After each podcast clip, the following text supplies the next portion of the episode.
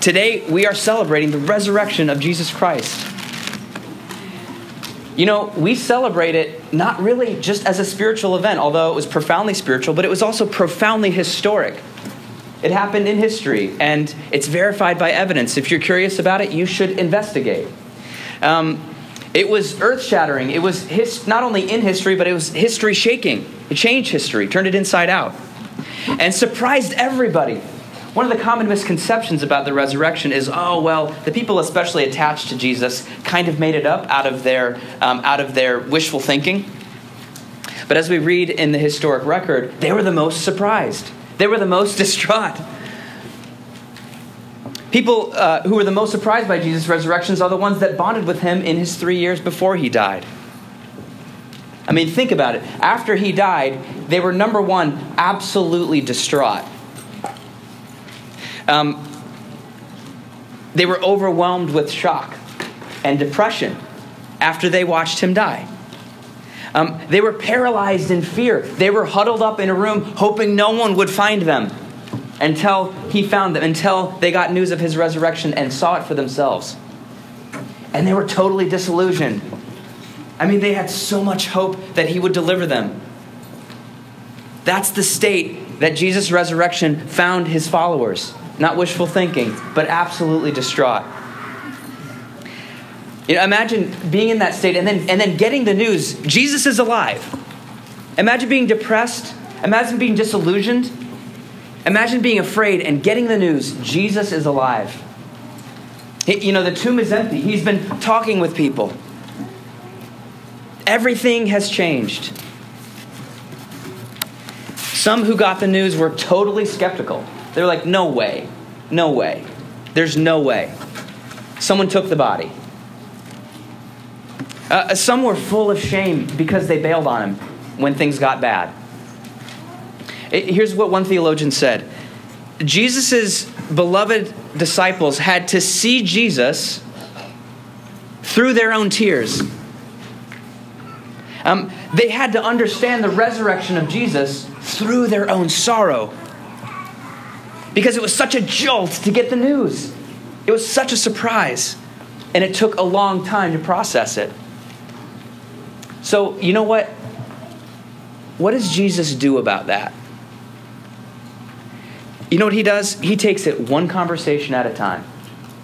He takes it one conversation at a time. It doesn't matter if you're skeptical, disillusioned, ashamed. It doesn't matter if you're sad and in grief. It doesn't matter if you're depressed. It doesn't matter if you're, if you're stuck in futility. He takes it one conversation at a time with you. Isn't that how we process? Now, the introverts among us are saying, well, I need some time to process. yes, that's part of the equation too. Extroverts need processing time as well. But we all, every single one of us, need the right conversations at the right time with the right person in order to process. So, how did Jesus choose to impart life after death to his disciples? How did he impart his resurrection life to their state of death? How did he breathe the reality of heaven into their souls? Okay, how did he reach in and, and take out the bits, the shrapnel of hell that had lodged itself into their souls and bodies? One conversation at a time. How did skeptics become believers? How did the anxious become bold? How did the distraught become full of hope again? Read any of the Gospels, read any of the post resurrection accounts, and you'll see it. It was one conversation at a time. We built an entire sermon series based on that observation. And, and we're going to go through a series in Eastertide called Life After Death Seven Conversations with Jesus. We'll explore Jesus' conversations with people who are grieving, frozen in fear, disillusioned, skeptical, ashamed, and comparing themselves. And, and I want to personally invite you, if you don't have a church home, please join us for the rest of the series and take it one conversation at a time. Okay, because Jesus is alive. And he's still having conversations with curious people. Today we're going to look at that very first conversation uh, Jesus had with, with anybody, the first conversation he ever had with any human being after he was resurrected, the first person to see him alive, and the last person to ever expect it. Why did Jesus give this honor to the woman we know as Mary Magdalene? Every gospel writer is like, Mary Magdalene, Mary Magdalene. She's the one who saw it first. Even though that was not the most credible historic thing to say, based on how the ancients viewed women, but they were like, that's history. She saw him first. She was the one with the honor. She was the first one to tell us. She was the first conversation with the resurrected Christ. Why? Only Jesus could tell us for sure why he gave that honor to Mary Magdalene. But first, I want to tell you about this woman. Okay? Um, before Mary Magdalene met Jesus, the gospel writers tell us that she had seven demons. All right? She had seven demons. And the number seven was understood as a, a number of completion.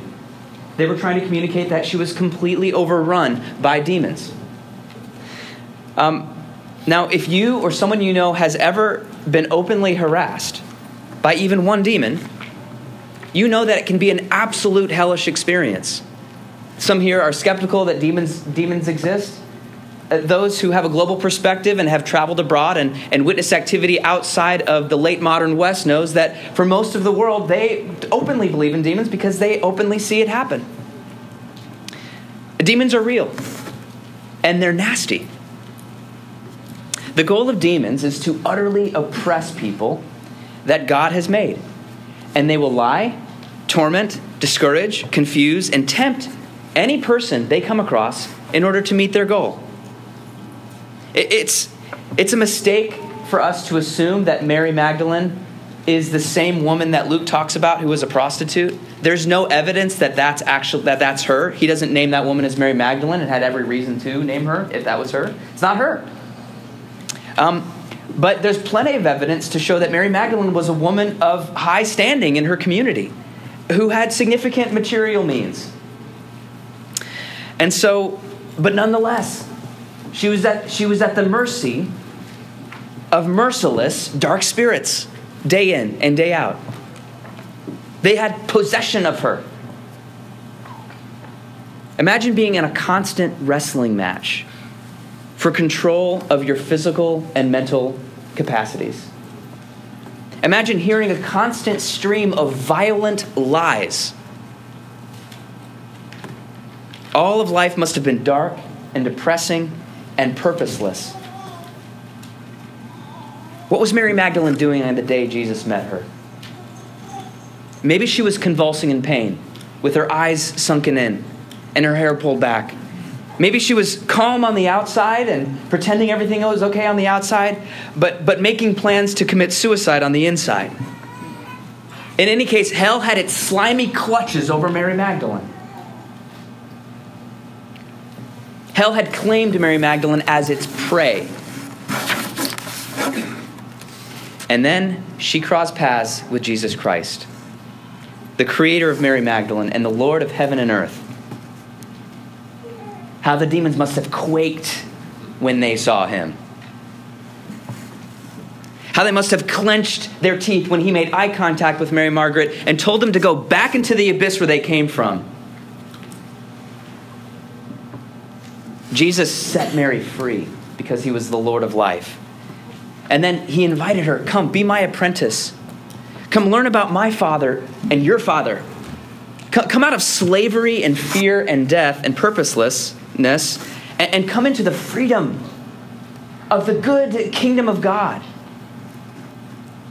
Mary was one of the first of billions of people whose life Jesus would totally change. And if any of you have ever met someone whose life has been totally changed by Jesus, maybe you get a taste for what it's like to be Mary Magdalene. Her life was totally different. There was something new. If anyone's in Christ, new creation. If, if we're away from that long enough, we, st- we stop realizing what a radical difference it can make, how freeing it can be, how much joy, peace, and hope Jesus brings when he changes a life.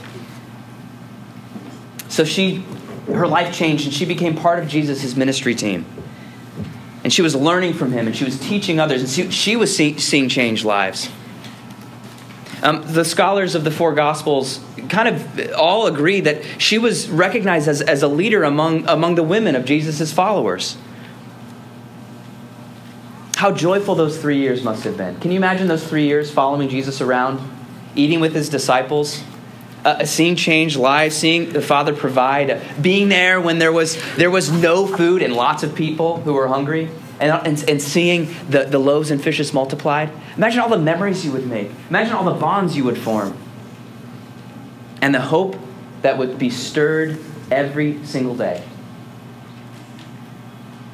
And when things turn bad for Jesus, with his trial, he's accused of blasphemy, and then he gets whipped almost to death he carries his cross and he goes to the cross. You know, at the cross, there was three people left. I mean, there was hordes and hordes of people following Jesus when, when he was distributing food. But when he was at the cross, there were three Jesus' mom, the beloved disciple John, and Mary Magdalene. She never left his side. She never gave up hope. She was there the entire time. And, and, now, you know, he, he delivered her from hell, and, she's watching him, and then hell's got its clutches on him. And, and who's saving him?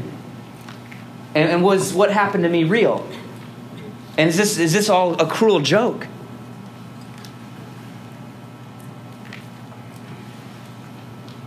In verse 11 of our text, it says, Mary stood weeping outside the tomb. Can you taste the salt in those tears? Can, can we even begin to understand the depth of Mary Magdalene's grief at the tomb? It was through those tears that she would have to see Jesus. It was through those tears she would have to see Jesus. And then she, she, she's weeping at the tomb. Then she continues to weep. She looks inside the tomb. In verse 12, she saw two angels in white uh, sitting where the body of Jesus had lain, one at the head, one at the feet.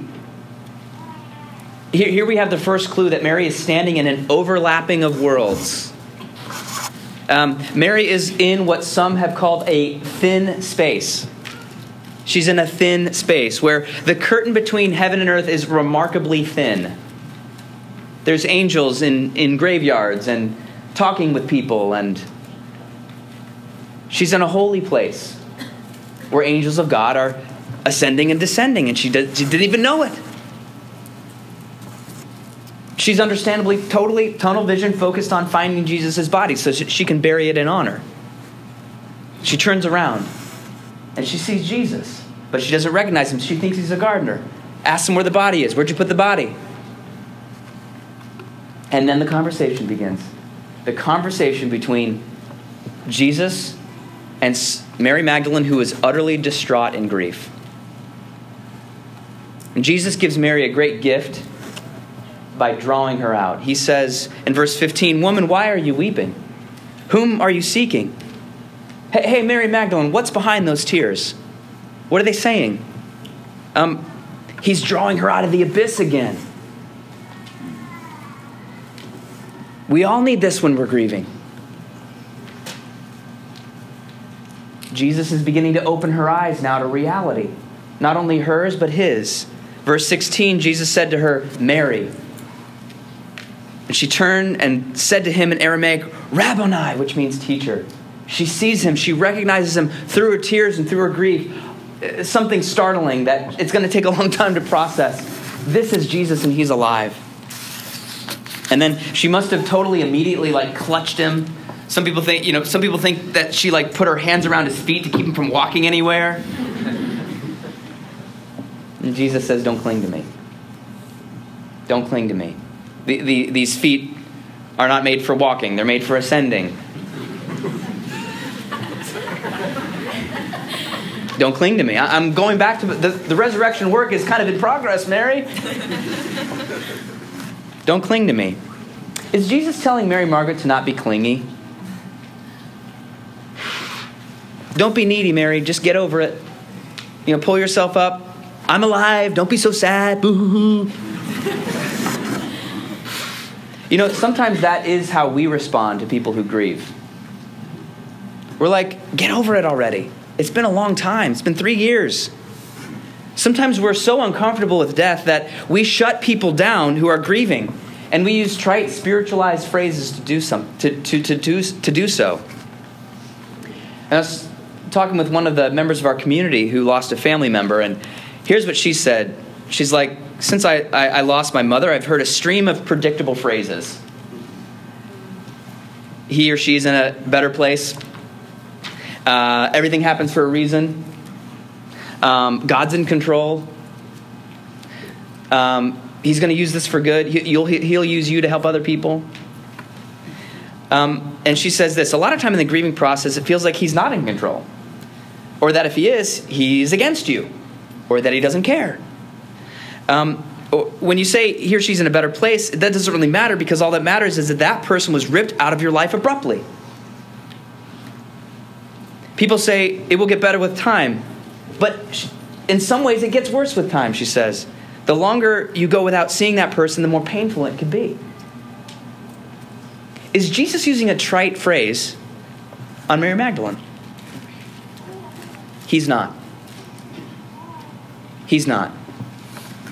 You know what he's doing? He's calling her to grieve the world she knew. Grieve. Grieve the world you're in. Grieve the world that you know. That's the only way that she could let go of the reality she knew three years before, uh, the last three years, which was that Jesus' incarnate physical body was right next to her. That's gone now. That is in the past, and there is a grieving process that's necessary in order for her to embrace what's coming. Jesus is going to ascend to the Father, send his Spirit, give birth to the church. Mary would go on to be an active participant in all of that but it would be different. There would be loss. No more life with incarnate Christ. No more itinerant ministry in Galilee. No more meals of loaves and fishes. Mary would need to grieve all that and grieve it fully. She might need to cycle again and again, maybe even sometimes in random order between the what Elizabeth Kubler-Ross diagnosed as the five stages of grief: denial, anger, bargaining, depression, and acceptance. And it wouldn't be the last time, friends, that Mary would have to grieve. It, she'd lose all of her friends. Almost every single one of them would die worse deaths than Jesus. And she spent the three years with them too. And she would help them give birth to the church. Mary had to grieve the world she knows. And don't we have to do that? Haven't you ever had to do that? Grieve the world that you know? What are you grieving? Maybe you too lost a family member in your life. And it still hurts, even today, even this morning. Maybe, maybe you, something changed between you and a friend. It's not the same anymore, and you're grieving that too. Maybe you recently moved and you're totally homesick. And maybe you're in tune with, with the grief of an entire community and the injustices and the oppression that they experience. One pastor made a list that I thought was a good one uh, miscarriages of children, miscarriages of justice, senseless killings everywhere, broken bones that don't heal right, child abuse, slavery and slave like wages, marriages that are on life support, lost children. Do you know that your grief, whatever it is, has great meaning? If you're grieving this morning, your grief has great meaning. Because even as we grieve the world we know, Jesus prepares the world God wants. Even as Mary grieved the world she knew, Jesus was in process of replacing it with the world God wants. Verse 17, he says to her, Don't cling to me, for I have not yet ascended to the Father. But go to my brothers and say to them, I am ascending to my Father and your Father, to my God and your God. Jesus is ascending to the Father where he will make all things new and involve Mary Magdalene in the process. And think about this. Think about this. Jesus Christ, when he was resurrected, was the prototype of the world God wants. Okay? He's physical yet indestructible. He's humble yet full of glory. He's passed through death yet more fully alive than ever. And as and he's preparing the world God wants. even as we grieve the world we know. He's preparing a world without death. He's preparing a world without abuse. He's preparing a, a world without any of the death spin offs that you and I experience every day injustice, fear, oppression, hunger, separation, and yes, grief. There is a world coming without grief. And that, that's why he was ascending to his Father. That's why he was sending the Spirit. He's in process of creating this new world and involving his followers in the process. And that's why Mary, still wiping those salty tears from her face, runs to the disciples and tells them, I have seen the Lord. It's not because she'll never be sad again. It's not even because she'll never be depressed again. It's because Jesus is preparing a world where sadness will be wiped away completely, where depression will be no more. She runs to tell his disciples because we can participate in that world now. Those of us who follow the risen Lord this morning, okay, we're dual citizens. That's why we can mourn and rejoice sometimes in the same moment. We're dual citizens of both worlds the world that we're grieving and the world that Jesus is building. We mourn our losses in this world, even as we rejoice in the victory of the world Jesus is preparing. Because if anyone is in Christ, new creation. That's why we mourn. We mourn with hope. You know, there's something prophetic about your tears. If you have tears of grief, there's something prophetic about those tears, or at least there could be. At least there could be.